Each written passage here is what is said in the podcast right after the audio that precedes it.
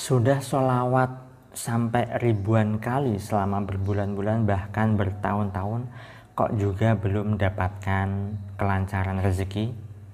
Apa sebabnya? Dapatkan digital book gratis dengan format ketik nama Anda, mau digital book rahasia magnet uang, lalu kirim ke tim saya Mbak Lisa di WA 08112573 kali 58. Assalamualaikum warahmatullahi wabarakatuh. Jumpa lagi dengan saya Salam dan salam berlimpah. Sahabat, barusan ada yang telepon saya ya terkait dengan persoalannya tentu saja tentang ekonomi ya ataupun finansial. Ya, beliau itu curhat kepada saya bahwa sudah mengamalkan amalan sholawat ya sholawat Jibril kata beliau dan sudah uh, sudah dilakukan selama berbulan-bulan ya dan setiap harinya diucapkan atau dilafalkan sebanyak ribuan kali ya. Tetapi beliau mengeluh kenapa kok belum juga ada hasilnya? Kenapa kok belum juga ada tanda-tanda lancarnya rezeki? Nah ketika saya telisik sahabat beliau kalau tidak salah dengar saya beliau itu apa namanya mendapatkan amalan-amalan tertentu ya. Bahkan mungkin juga menyimak video yang yang lainnya. Video bukan channel saya tentang amalan sholawat tentang amalan lah pokoknya ya. Tetapi beliau uh, teleponnya ke saya padahal di video YouTube saya saya tidak pernah mengajarkan tentang amalan sholawat, bacaan wirid, bacaan apa, bacaan ini, itu, dan seterusnya. Tidak pernah. Nah, tetapi lucunya adalah beliau katanya menghubungi saya setelah menonton video saya dan mengamalkan beberapa sholawat uh, yang ada di YouTube dan saya pastikan itu bukan YouTube saya karena saya tidak pernah mengajarkan tentang amalan sholawat. Jika anda pernah menyimak video saya sebelumnya, saya sudah pernah membahas tentang jangan mabuk amalan rezeki. Ya. Bagi Anda yang sudah menyimaknya, tentunya sudah paham ya. Anda bisa tonton video saya tentang itu di link ini insya Allah nanti akan saya sertakan ya.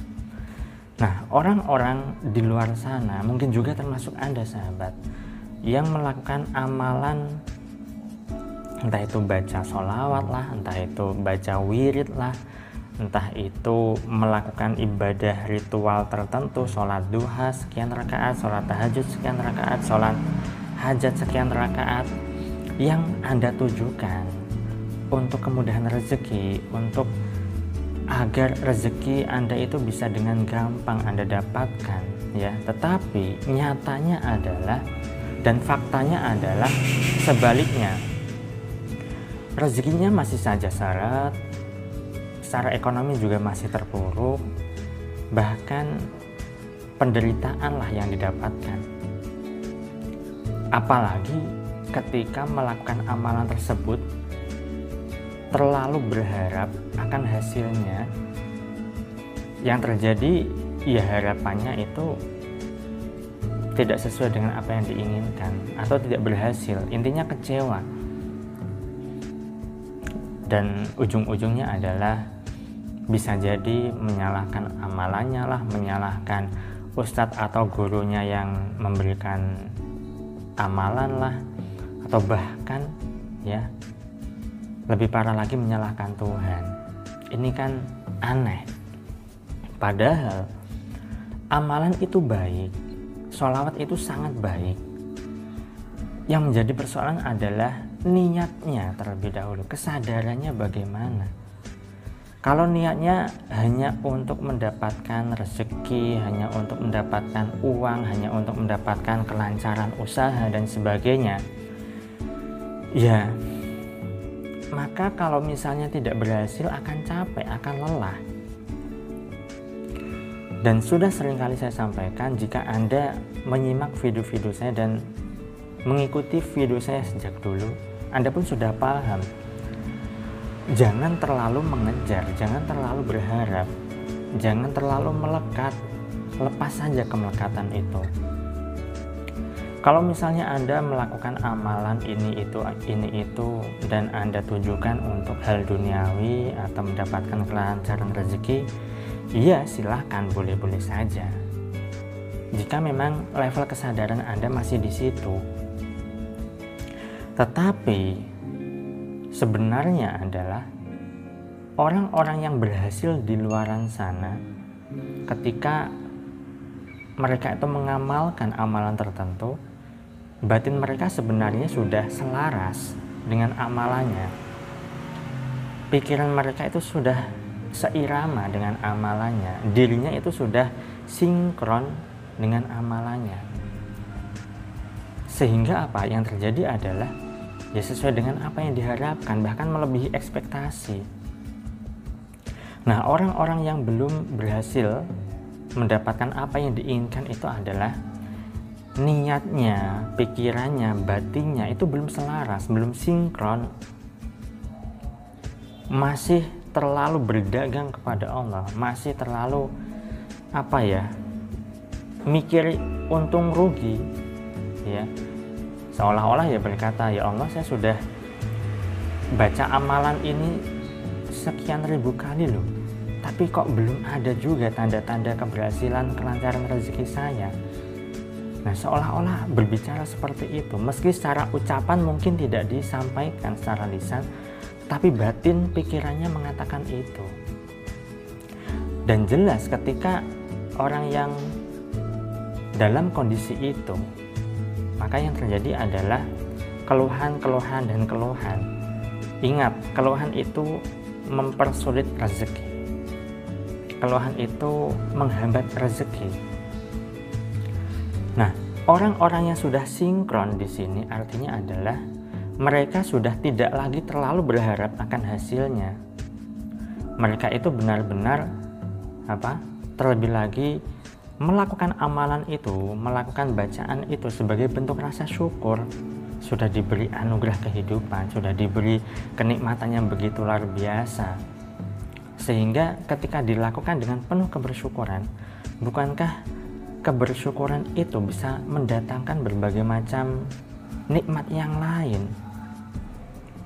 Berbeda ketika orang yang melakukan amalan, sholawat atau apa pun itu, level kesadarannya adalah ingin mendapatkan. Bukankah ingin mendapatkan ini adalah sesuatu yang belum didapatkan?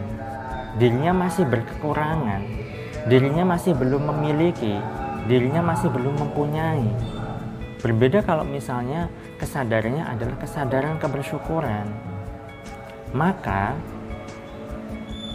orang yang bersyukur otomatis ada perasaan punya di sini, ada perasaan berlimpah, ada perasaan memiliki, ada perasaan kaya, makmur dan sebagainya. Nah, ketika perasaan-perasaan yang memberdayakan ini terakses terus-menerus, maka yang terjadi apa?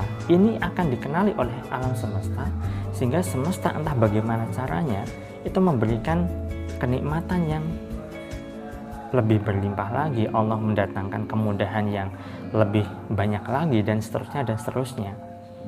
Nah jadi ketika anda melakukan amalan apa pun itu boleh sangat baik. Yang menjadi persoalan adalah niat anda dan kesadaran anda yang perlu diganti yang perlu digeser Jangan serta-merta ketika Anda melakukan amalan itu tujuannya hanya untuk mendapatkan. Tujuannya hanya untuk agar usaha Anda lancar, usaha Anda laris dan seterusnya. Kalau harapan Anda tidak terwujud, maka yang terjadi adalah kekecewaan. Dan ketika sering eh, semakin Anda lakukan itu, semakin Anda amalkan itu, justru Anda malah semakin menderita. Bukankah sudah banyak sekali bukti-bukti bahwa Anda mengalami penderitaan jika harapan Anda belum terrealisasi. Jangan Anda tambahi penderitaan itu dengan terlalu melekatnya hati Anda, terlalu berharapnya diri Anda terhadap apa yang Anda inginkan. Lepaskan saja, sahabat. Biarkan semuanya mengalir apa adanya. Anda boleh berencana, Anda boleh punya plan ya sesuai dengan apa yang Anda rencanakan, tetapi ketika melakukan prosesnya untuk merencanakan tersebut ya sebagai hasilnya itu jangan dipikirkan. Hasil itu urusan Allah. Anda hanya tugasnya untuk berproses, berikhtiar, berupaya sebisa dan semampu Anda. Jangan terlalu mengatur-ngatur Allah. Jangan terlalu menyuruh-nyuruh Allah. Ya sahabat ya, itu saja yang saya sampaikan. Semoga Anda paham, ya Anda mengerti, Anda memahami bahwa amalan itu bukan penentu rezeki Anda, tetapi cara berpikir Anda bagaimana pikiran Anda, bagaimana perasaan Anda, bagaimana batin Anda itulah yang bisa memudahkan Anda menjalani kehidupan ini sehingga kehidupan Anda menjadi lebih harmoni, rezeki bisa berlimpah, hidup Anda penuh dengan kebahagiaan. Saya doakan agar hidup Anda berlimpah, agar Anda dimudahkan rezekinya, dan agar Anda digampangkan segala hajat serta urusan Anda. Saya salam, terima kasih, dan salam berlimpah. Assalamualaikum warahmatullahi wabarakatuh.